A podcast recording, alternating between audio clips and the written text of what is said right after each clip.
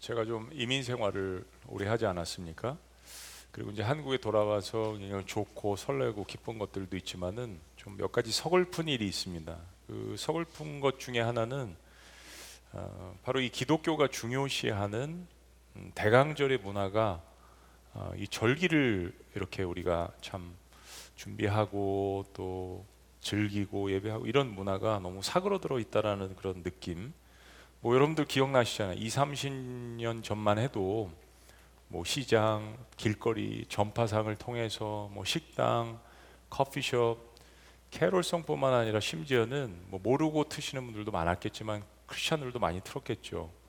찬송가가 영어로 한국말로 그렇게 자연스럽게 퍼져 나오는 그 모습들 여러분들 경험들 기억나시죠?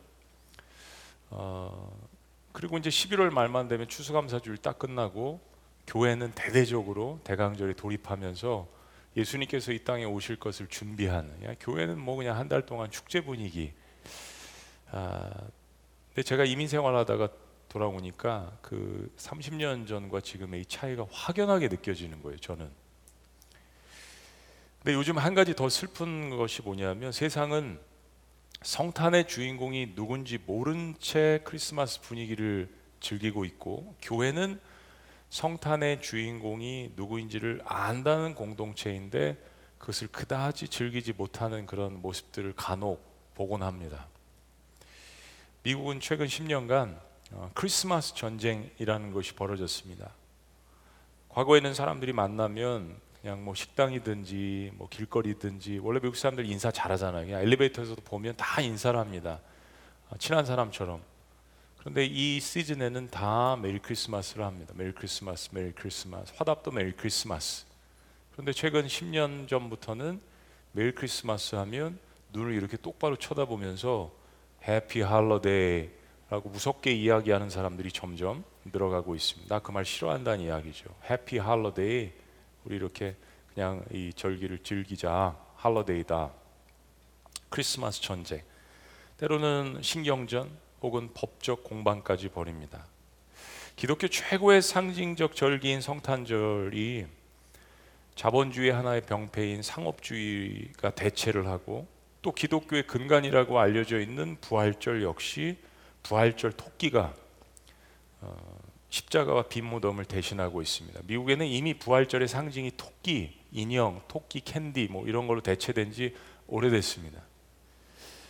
엄밀히 말하면 예수님께서 12월 25일 날 탄생하신 것은 아니죠. 여러분 그건 알고 계시죠? 그렇다고 해서 그날이 과거에 태양신을 숭배했던 이교도의 휴일이었기 때문에 우리는 이 성탄절이 그 날짜로 되어 있는데 이걸 아예 지키지 말아야 한다는 것도 역시 잘못된 극단입니다. 왜냐하면 복음서는 분명히 예수님께서 이 땅에 오신 때에 여러 부류의 사람들이 이것을 예언하고 그리고 예비하고 축하했다라고 기록을 합니다. 그런 의미에서 기독교인들이 예수님께서 이 땅에 오신 것을 기념하면서 어느 한 날을 정해서 성탄절 거룩한 분이 이 땅에 오셔서 탄생하셨다는 것을 축하하고 경배하는 것은 성경적일 뿐만 아니라 성경의 명령입니다.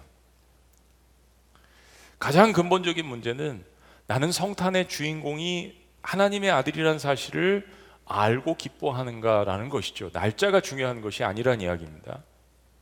오늘 본문의 유대인들이 예수님께 이런 질문합니다. 예수여, 당신이 그리스도 맞습니까? 당신이 메시아 맞습니까? 마태복음 1장 21절에 보면은 예수, 예수님의 뜻은 자기 백성을 저희 죄에서 구원할 자라는 뜻을 갖고 있습니다. 구약 성경에 여러분 여호수아 아시죠? 여호수아란 이름이 자주 등장합니다. 모세 후계자뿐만 아니라 영어로는 좌슈아. 신약 성경에서는 예수라는 이름이 예수님뿐만 아니라 자주 등장해요. 영어로는 지저스. 헬라어로는 이에수스입니다. 한번 따라해 보시죠. 이에수스. 그러니까 한국 발음이 훨씬 가까워요. 헬라어랑 히브리어에. 한국 사람들은 이에수스를 예수라고 하고 영어는 뭔가 잘못돼서 지저스라고 하죠. 이에수스에 훨씬 가까워. 이게 다 같은 이야기입니다. 같은 말이에요. 예수님이란 뜻입니다. 예수님께서 이 땅에 오실 무렵에 유대인들 사회에서는 예수라는 이름이 흔했습니다. 그 성경에서 가끔 헷갈리실 때도 있을 거예요. 구약 성경도 마찬가지입니다. 여호수라는 이름이 자주 등장합니다. 이거는 왜 그런 거 하면 이스라엘 사람들이 메시아를 갈망하고 기다렸습니다. 근데 메시아란 뜻은 기름 부음 받은 사람, 왕이란 뜻이거든요. 어, 로마의 압제에 있었는데 이스라엘 백성들을 완전히 구원해주고 그 시원성에 찬란했던 그 다윗 시대의 그 영광을 완전하게 회복하게 할 수 있는 하나님이 내려보내시는 신권과 같은 존재, 신격적인 이런 존재를 기다리고 있었던 겁니다. 그러니까 이름은 메시아라고 지을 수 없었지만 그와 비교나는 자기 백성을 구원할 자 예수라는 이름은 흔했던 것이죠. 따라서 메시아는 인간과는 확연히 구별된 신격화된 존재였습니다. 그래서 유대인들은 어느 날 갑자기 나사렛 출신인데 수많은 기적들을 행하고 한 번도 들어보지 못했던 그런 말씀들의 권세를 가지고 선포하는 이 나사렛 출신의 예수가 메시아일 수도 있겠다 라는 소망을 가지고 또 그런 소문이 퍼지기 시작했습니다.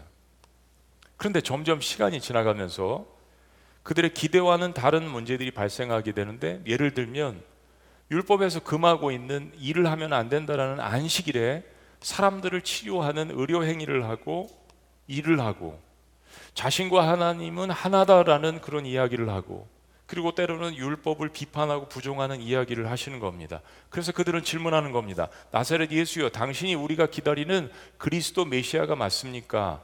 그리스도라는 말은 메시아의 헬라식 표현입니다. 이것도 같은 말입니다. 본문은 그때가 수전절이라고 이야기하는데요. 한번 따라 보시죠. 수전절. 어 이거 처음 들어보는데 구약 성경에 있는 절기가 아니잖아. 유대인들이 원래 지켰던 절기가 아닙니다. 나중에 설명을 해 드릴게요. 근데 그때는 겨울이라고 이야기합니다. 지금의 12월에 행합니다. 당신이 그리스도가 맞습니까? 라는 이 질문은 어떻게 보면 바로 지금 이 12월에 성탄 시즌을 즐기고 있는 이 세상을 살아나가고 있는 모든 사람들이 예수님에 대해서 하고 싶은 질문일 것입니다. 오늘 본문은 이렇게 시작합니다. 22절 예루살렘의 수전절이 이르니 때는 겨울이라 예수께서 성전한 솔로몬 행각에서 거니시니 다 같이 시작 유대인들이 애워싸고 이르되 당신이 언제까지나 우리 마음을 의혹하게 하려 하나이까 그리스도이면 밝히 말씀하소서 하니 이것은 사실 질문이라기보다 강압적인 태도에서 비아냥거리는 것입니다. 뭐 이런 뜻이죠. 나사렛 예수여 언제까지 우리를 혼란케 혼미케 할 것입니까? 당신이 하는 행동들과 말은 우리가 생각하는 메시아랑은 사뭇 다른 것 같은데 제법 당신이 하는 일을 보니까 기적도 일으키고 사람들에게 권세 있는 말씀도 행사하는 것을 보아서는 그래도 위대한 선지자 정도는 되는 것 같은데 이제 그만 우리를 힘들게 하고 우리를 그만 헷갈리게 하고 당신의 정체를 좀 밝혀 보십시오. 당신 스스로 이야기를 해보란 말입니다. 사람들이 쭉 둘러쌌습니다. 강압적인 태도로 막 예수님을 몰아가고 있습니다. 사실 이런 질문들은 예수님께서 십자가에서 고난 받으시는 순간까지 계속됩니다. 네가 유대인의 왕이냐? 그러면 십자가에서 지금 당장 내려와 봐라. 예수님께서 즉답을 피하십니다. 대신에 그들을 꾸짖으십니다. 25절 예수께서 대답하시되 내가 너희에게 말하였으되 믿지 아니하는도다. 예수님께 치료해 주신 그 맹인의 그 대답과 똑같죠. 내가 여러 번 이야기하고 다 말, 말해주고 믿지 아니하는도다. 그리고 예수님께서 내가 바로 그리스도다, 내가 메시아다라는 즉답 대신에 예수님께서 그리스도인 증거를 몇 개를 말씀해 주십니다. 저는 예수님께서 오늘 스스로 말씀해 주시는 이 증언이 이 성탄 시즌에 저와 여러분들 그리고 온 세상이 들어야 될 말씀이라고 생각합니다. 저 예수님의 스스로의 증언 첫 번째는 무엇입니까? 선한 일을 행하시는 예수 그리스도입니다. 선한 일을 행하시는 예수 그리스도. 25절 말씀 다시 봅니다. 예수께서 대답하시되 내가 너에게 말했을 때 믿지 아니하는도다. 내가 시작 내 아버지의 이름으로 행하는 일들이 나를 증거하는 것이거늘. 예수님 예수님께서 그동안 행하신 일들에 대해서 부인하지 말라라고 이야기하시며 내 말은 믿지 않아도 내가 좀 행한 일들을 봐라. 32절 말씀에 보면 선한 일이라고도 말씀하십니다. 그리고 사실 예수님은 무슨 이야기를 하시든지 무슨 행동을 하시든지 내 아버지의 일이라고 하십니다. 내 아버지가 내게 부탁한 일이라고 하십니다. 아버지의 명령 없이는 나는 일을 하지 않는다라고 이야기하십니다. 너무 중요한 이야기죠. 그리고 무엇보다도 아버지의 이름으로 행한 선한 일이라고 이야기를 해 주십니다. 동시에 나를 믿지 않는 것은 좋은데 행한 일만은 좀 믿으라고 내가 사람들에게 어떤 선한 일을 하고 어떻게 다가갔고 어떻게 긍휼히 여기고 어떻게 불쌍히 여겼는지는 알지 않냐라고 말씀하십니다. 우리는 어, 그럴 듯한 이야기를 잘 하는 사람들을 주변에 한둘씩 알고 있습니다. 또 말에 달란트가 있는 사람들이 있죠. 그런데 사실 그 행실과 열매는 그가 하는 말보다 훨씬 더 힘이 있습니다. 예수님의 지금 하시는 말씀은 내 말을 못 믿겠거든. 내 삶의 열매, 내가 하는 행동, 내가 하는 그 기적들이 어떤 선한 일인지를 좀 보고 그리고 내가 하는 일을 다시 한번 묵상하라고 말씀하시는 겁니다. 사랑하는 여러분, 우리가 하나님 말씀이 이해가 가지 않을 때가 있습니다. 어려울 때가 있습니다. 지식적으로 또 납득이 안 갈 때가 있습니다. 그런데 복음서를 보면 예수님께서 어떤 일을 행하셨는지, 어떻게 사람들에게 다가가셨는지, 어떤 선한 일을 하시고 어떻게 소외된 이웃들에게 다가가셨는지를 보면 다시 한번 예수님의 말씀을 볼 때 그 열매를 통해서 다시 한번 그분이 하신 말씀을 묵상하라는 이야기입니다. 자, 두 번째. 예수님은 당신이 그리스도이신 이유를 무엇이라고 말씀하십니까? 양떼를 죽음에서 생명으로 구원하는 예수 그리스도. 양 떼를 죽음에서 무엇으로 구원한다고요? 생명으로 구원하는 예수 그리스도. 예수님이 지금 말씀하신 이 선한 일, 이 행함은 단순히 선한 일에 머물지 않습니다. 예수님이 행하신 일은 우리 인간 존재 자체의 구원에 관한 일입니다. 예수님은 다시 한번 오늘 사건과는 전에 있었던 어, 목자와 양과의 관계에 대해서 언급하십니다. 자, 26절 너희가 내 양이 아니므로 믿지 아니하는도다. 27절 시작 내 양은 내 음성을 들으며 나는 그들을 알며 그들은 나를 따르느니라. 뭐 요한복음 15장에서 이제 이야기하실 거지만 너희가 내 안에 거하고 내가 너희 안에 거하면 너희가 원하는 무엇이든지 원하는 대로 구하라 그리하면 이루리라. 양과 목자의 관계는 서로의 음성을 아는 것입니다. 서로의 존재를 아는 거예요. 서로를 사랑하는 너무나도 친밀한 관계입니다. 그리고 목자가 양떼를 사랑할 때는 목숨을 내어놓는 사랑을 이야기합니다. 무엇보다도 자기 목숨을 내어놓는 사랑은 영원히 멸망하지 않는 영생을 주는 사랑이라고 이야기하십니다. 28절 내가 그들에게 영생을 주노니 영원히 멸망하지 아니할 것이요 또 그들을 내 손에서 빼앗을 자가 있다 없다 없느니라 분명한 선언입니다. 29절 그들을 주신 내 아버지는 만물보다 크심에 아무도 아버지 손에서 빼앗을 수 없느니라 나와 아버지는 뭐라고요? 하나이니라 하신대. 예수님은 자신이 메시아이시기 때문에 자신의 손에 있는 아버지께서 맡겨주신 양떼들의 책임에 대해서 절대로 어떤 사망의 권세도 그들을 빼앗기지 않을 것이라고 약속하시면서 이 이야기는 하나님과도 연관돼 있고 하나님의 손에서도 그 양떼들을 백성들을 빼앗을 자가 없다라고 말씀하십니다. 근데 이것이 가능한 이유가 나와 아버지가 하나라고 이야기하시는 겁니다.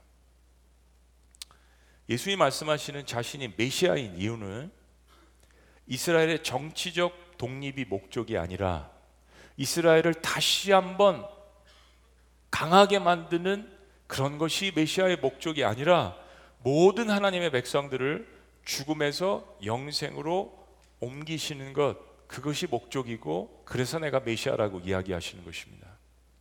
자 마지막 세 번째는 예수님 말씀하시는 당신이 메시아인 이유는 하나님이 이 땅에 보내신 거룩하신 하나님의 아들 그리스도라는 이야기입니다. 하나님이 이 땅에 보내신 거룩하신 하나님의 아들 그리스도. 당신이 메시아인가라고 질문했는데 본전도 못 찾았어요. 유대인들이 예수님의 이야기를 듣고 화가 났습니다. 나와 아버지는 하나이다라는 이야기를 또 들었거든요. 그래서 돌을 들어서 다시 예수님을 죽이려고 합니다. 두 번째 일어난 사건이에요. 그때 예수님께서 첫 번째는 그 자리를 피하셨는데 오늘은 이들을 맞서십니다. 그리고 이런 이야기를 들려주십니다. 32절 다 같이 시작. 예수께서 대답하시되 내가 아버지로 말미암아 여러 가지 선한 일로 너희에게 보였건을 그 중에 어떤 일로 나를 돌로 치려 하느냐? 내가 행한 일들이 다 선한 일들인데 특별히 아버지로 말미암아서 아버지에 의해서 아버지를 위해서 내가 선한 일로 너에게 보였는데 도대체 어떤 일 때문에 돌을 들어서 나를 죽이려고까지 하는 그러한 사형 선고를 하느냐 이야기죠. 유대인들이 말싸움에서는 예수님을 이길 수 없거든요. 유대인들이 즉답을 피합니다. 그리고 이런 이야기를 하면 33절 유대인들이 대답하되 선한 일로 말미암아 우리가 너를 돌로 치려는 것이 아니라 아니 선한 일을 지금 인정을 하는 거예요 사실은. 근데 왜 돌로 치려고 한다는 이야기입니까? 이거예요. 신성 모독으로 인함이니 뭐를 모독했다는 이야기입니까? 내가 사람이 돼요. 처음부터 안 믿은 거예요. 내가 사람인데 어떻게 자칭 하나님이라 하느냐. 그렇습니다. 유대인들이 예수님을 죽이려고 한 이유는 단 하나 하나님의 아들이라고 하는 거. 물론 다른 여러 가지 이유들이 많이 있지만요. 하나님의 아들이면 그 존재는 하나님이시죠. 그런데 사실 유대인들의 이 이유는 말이 안 되는 것입니다. 유대인들은 신격적인 메시아를 갈망하고 기다렸다고 했잖아요. 그냥 이제까지 왔다 간 수많은 선지자들 정도가 아닙니다. 메시아 하나님 보내시는 강력한 기름 부음을 받은 하늘에서 뚝 떨어진 왕 가문에서 태어나고 인간과는 차별성 있는 그런 메시아를 기다렸어요. 그런데 문제가 뭐냐면 지금 이 땅에 오신 예수님의 모습이나 행색이 전혀 하나님의 아들처럼 느껴지지가 않기 때문에 하는 이야기입니다. 사랑하는 여러분, 우리는 과연 어떤 모습으로 이 땅에 오신 예수님을 섬기고 믿고 있습니까? 이거는 우리의 신앙에 절대적인 영향력을 미칩니다. 만약에 이 세상에 있는 왕의 모습으로 예수 그리스도를 바라본다면 그것만 예수 그리스도의 모습이라고 생각한다면 신앙생활 자체가 그렇게 권력적으로 흘러갈 거예요. 인간은요 두 가지 역설이 있습니다. 남이 권력을 갖고 있으면 싫어하지만 내가 권력을 갖고 있으면 좋아해요.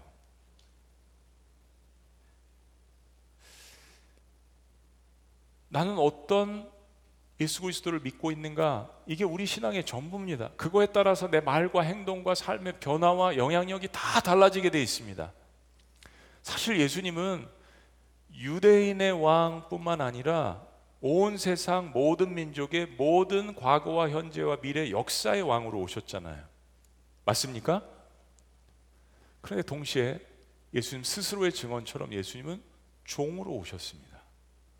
이걸 안 보는 거예요. 예수님은 종으로 오셨습니다. 인간은 이 두 번째 부분을 받아들이지 않는 것입니다. 왕은 사실 굴림만 하는 메시아죠. 그러나 나를 위해서 고난받는 메시아의 모습을 생각해 본 적이 없는 것입니다. 세상이 성탄의 주인이라고 하는 예수가 십자가에서 고난받는 메시아라고 받아들이기를 거부하는 이유입니다.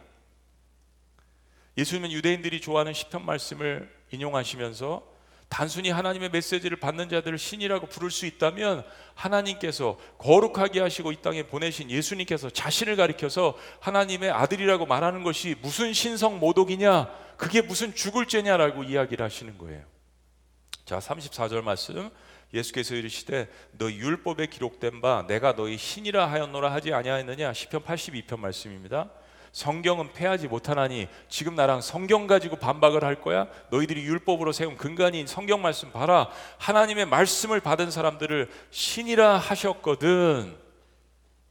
여러분 이런 의미 이해하시죠? 여러분들 하나님의 아들 맞으십니까? 맞죠? 하나님의 딸들 맞으십니까? 맞죠? 하나님의 자녀들이잖아요. 하나님의 말씀을 받은 자들, 하나님의 백성들, 하나님의 자녀들이잖아요. 그런 의미에서 맞죠? 예수님께서는 반박하시기 위해서 성경 말씀을 끄집어내신 거예요. 그러면서 이런 말씀하십니다. 36절 하물며 아버지께서 거룩하게 하사 세상에 보내신 자가 나는 하나님의 아들이라 하는 것으로 너희가 어찌 신성 모독이라 하느냐.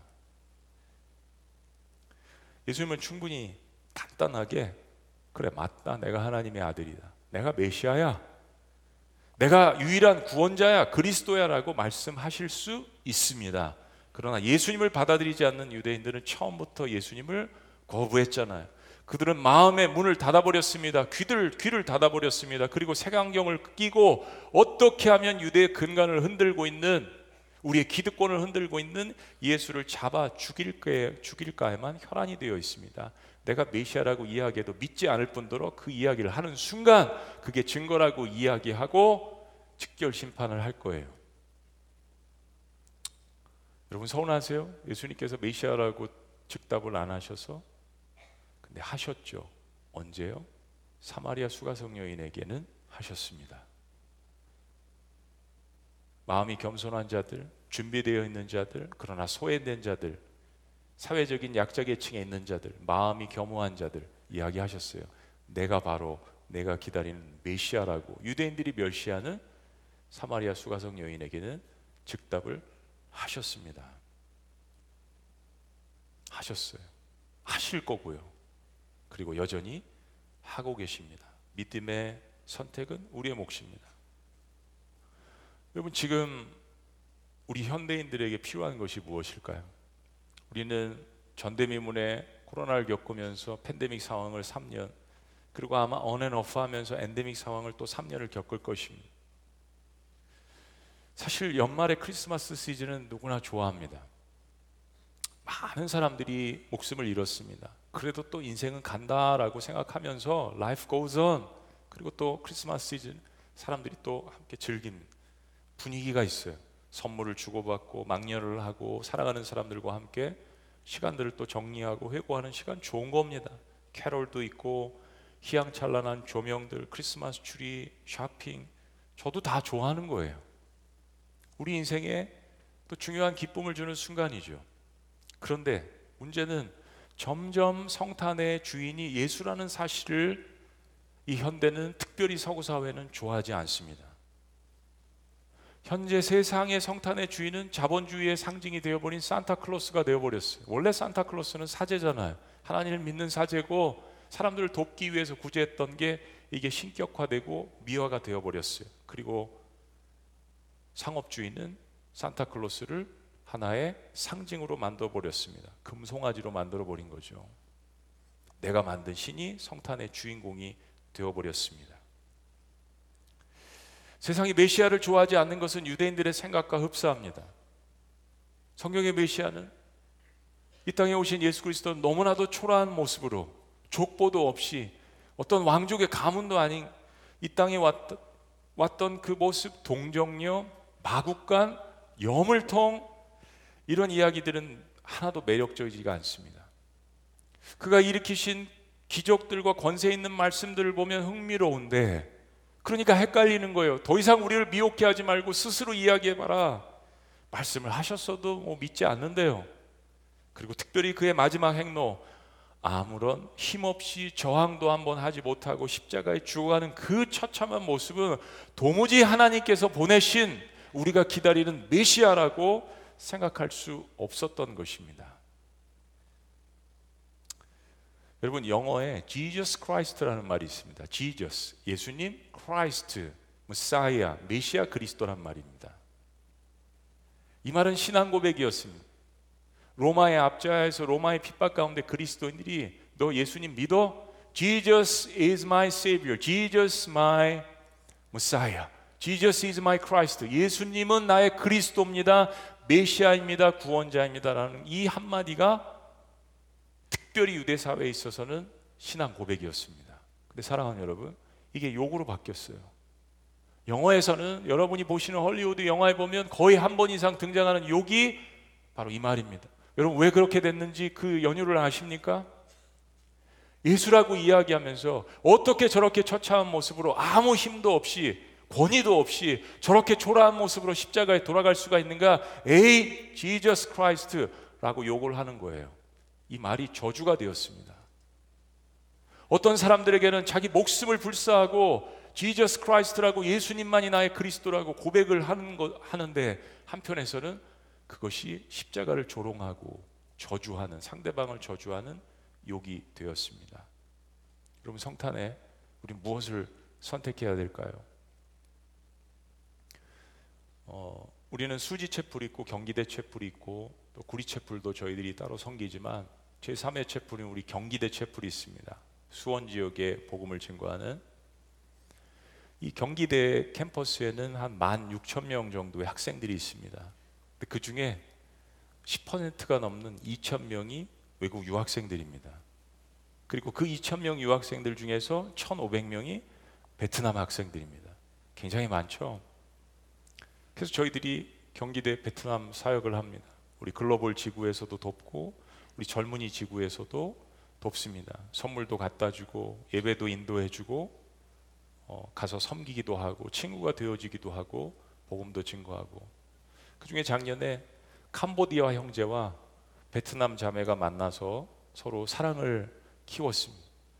그런데 너무 경제적으로 가난해서 결혼식을 도저히 올릴 수 없는 환경이라는 걸 알고 저희 교회에서 청년부와 글로벌 지구에서 도와서 재정적인 것을 서포트해서 결혼식을 거행을 했습니다. 너무 아름다운 일이죠. 그때는 예수님을 잘 안 믿었던 것 같아요. 그런데 아, 그두 사람이 예수님을 영접을 했습니다. 그리고 어, 내일 이 자리에서 수지에서 11시에 그 사람들과 더불어서 11명이 이 자리에서 베트남 형제들이 자매들이 침례를 받습니다. 여러분 베트남 캄보디아 불교 국가입니다. 죄라는 개념을 잘 이야기하지 않는 그리고 두 번째는 잘 아시다시피 둘 다 공산 혁명을 겪었습니다. 특별히 캄보디아는 내전이 끝난 다음에 1975년 공산주의가 장악한 다음에 75년부터 79년 사이에 무슨 일이 벌어졌습니까? 네, 대대적인 숙청이 벌어졌죠. 전체 인구 800만 명 가운데 무려 200만 명이 학살을 당했습니다. 킬링 필드. 우리는 영화로서도 잘 알고 있습니다. 자녀가 부모를 고발해야 했고 부모가 자녀를 고발하고 형제가 자매를 고발하고 이웃이 이웃을 고발한 인구의 4분의 1이 학살을 당한 엄청난 재앙을 겪었습니다. 사랑하는 여러분 잘 생각해 보세요. 그런 문화 속에서 자기 잘못을 인정을 할 수 있겠습니까? 없어요. 왜냐하면 생명 위협을 받으니까요. 내가 죄인입니다. 말할 수 없습니다. 불교와 그리고 공산주의 혁명으로 인해서 오랜 세월 동안 그런 문화가 있는 나라에서 내가 죄인입니다라고 고백을 하는 것은 죽음이나 마찬가지였기 때문입니다. 네, 사랑하는 여러분, 한국에 와서 다른 사람들의 선한 일, 예수님 말씀하신 그 선한 일, 복음을 증거하고 그들을 돕는 것 때문에 베트남 형제와 캄보디아 자매가 만나서 가정을 이루고 그리스도인이 되고 더불어 주변에 있는 다른 형제들도 자매들도 함께 내일 이 시간에 이 자리에서 침례를 받는다라는 것. 여러분 어떤 의미가 있는 줄 아십니까? 저는 죄인입니다. 저의 죄를 용서해 주십시오. 예수님만이 그 죄를 용서하실 수 있는 하나님의 아들이시고 저에게 선한 일을 행하셨고 주님만이 그리스도시고 주님만이 메시아이시고 주님만이 제 인생의 주인입니다. 한 번 주님께 드린 이 생명 제 손에서 빼앗을 자가 없다라는 것을 주님 앞에 고백합니다. 예수님만이 제 인생의 메시아입니다. 라는 고백이 그리스도인의 고백입니다. 그리고 그것을 행하는 예식이 바로 침례 예식입니다. 444년에 느헤미야가 페르시아에서 예루살렘으로 와서 무너졌던 성벽을 건축했습니다. 그리고 그 전에 수룹바벨이 5만 명을 또 데리고 와서 성전을 무너졌던 성전을 건축을 했죠. 그러고 나서 성전과 성벽이 건축돼서 유대교가 다시 형성이 되는데 기원전 200년 한 200, 느헤미야 시대부터 200년이 지난 후에 헬레니즘의 한 분파인 수리아 족들이 유대를 핍박하고 공격하기 시작했습니다.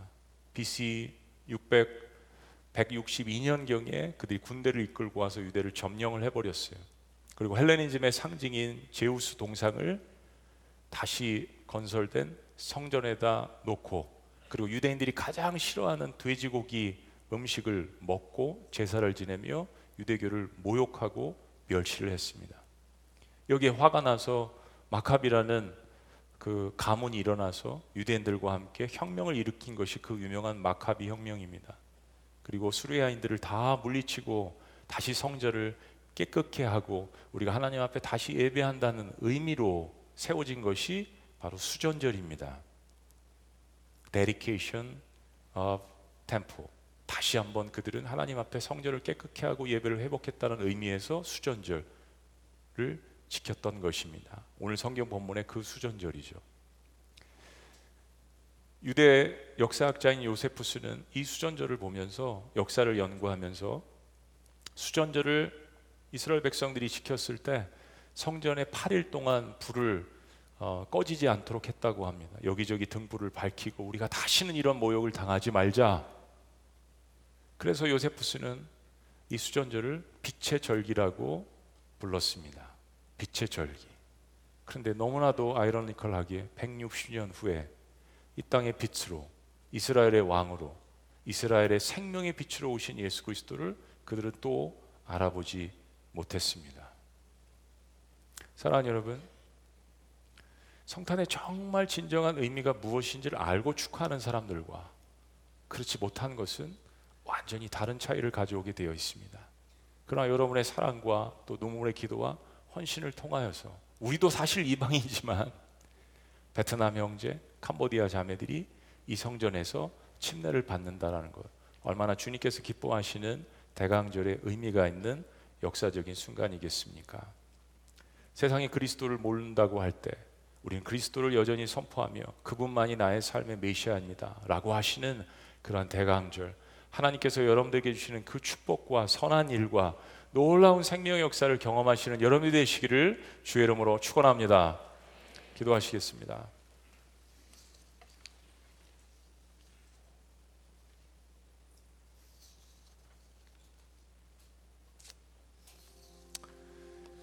당신이 메시아입니까? 라고 절망 가운데 이 성탄절 시즌에 질문하는 외침들이 있습니다. 그래서 분명히 주님께서 우리에게 말씀하십니다. 내가 바로 메시아다. 내가 바로 하나님의 아들이다. 내가 너를 위해서 착한 일을 선한 일을 행하였다라고 말씀하십니다.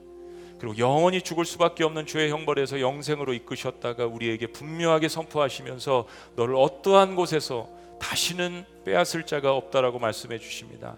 그리스도 메시아 하나님의 아들 예수께서 우리의 삶 가운데 오신 이 계절에 이것을 선포하며 우리 스스로가 예수 그리스도를 기뻐하며 찬양하는 그저, 그러한 계절이 될 수 있도록 주님께서 은혜를 베풀어 주시옵소서. 하나님 내일 이 성전에서 귀한 11명의 성도들이 침례를 받습니다. 베트남, 캄보디아 이 영혼들에게 그리스도께서 임하시는 놀라운 역사가 있도록 함께하여 주시옵소서. 우리의 구원자 되신 예수님의 이름으로 기도합니다. 아멘. 우리 자리에서 다 같이 일어나시겠습니다. 그런 마음으로 이 찬양 주님 앞에 올려드립니다. 참 반가운 성도요, 다 이리 와서 베들렘 성 안에 가봅시다. 엎드려 절하세, 엎드려 절하세. 찬양합니다.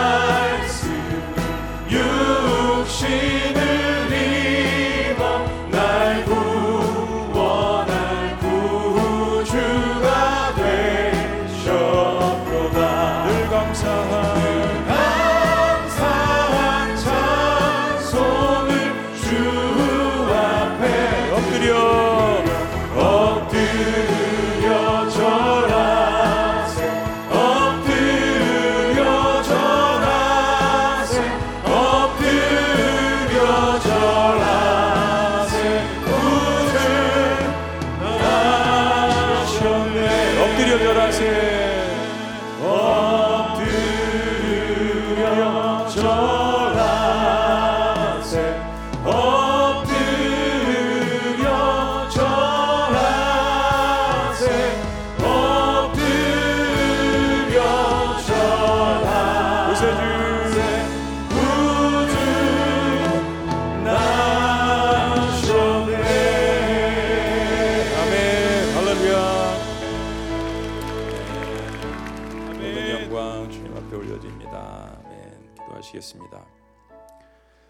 이제는 우리 주 예수 그리스도의 은혜와 하나님 아버지의 극진한 신사랑과 성령님의 감화교통 역사하심이 당신이 메시아이십니까? 라는 질문 대신에 예수님께서 나의 삶의 구주이시며 메시아이시며 그리스도입니다. 어떠한 사망 권세 가운데서도 나를 주님의 품에서 빼앗을 자가 그런 권세가 이 세상에 없음을 주님 앞에 고백합니다. 라고 하며 이 복음을 선포하며 이웃을 섬기기를 원하는 하나님의 백성들의 위대한 고백 위에 지금부터 영원토록 함께 하시기를 간절히 축원하옵나이다. 아멘.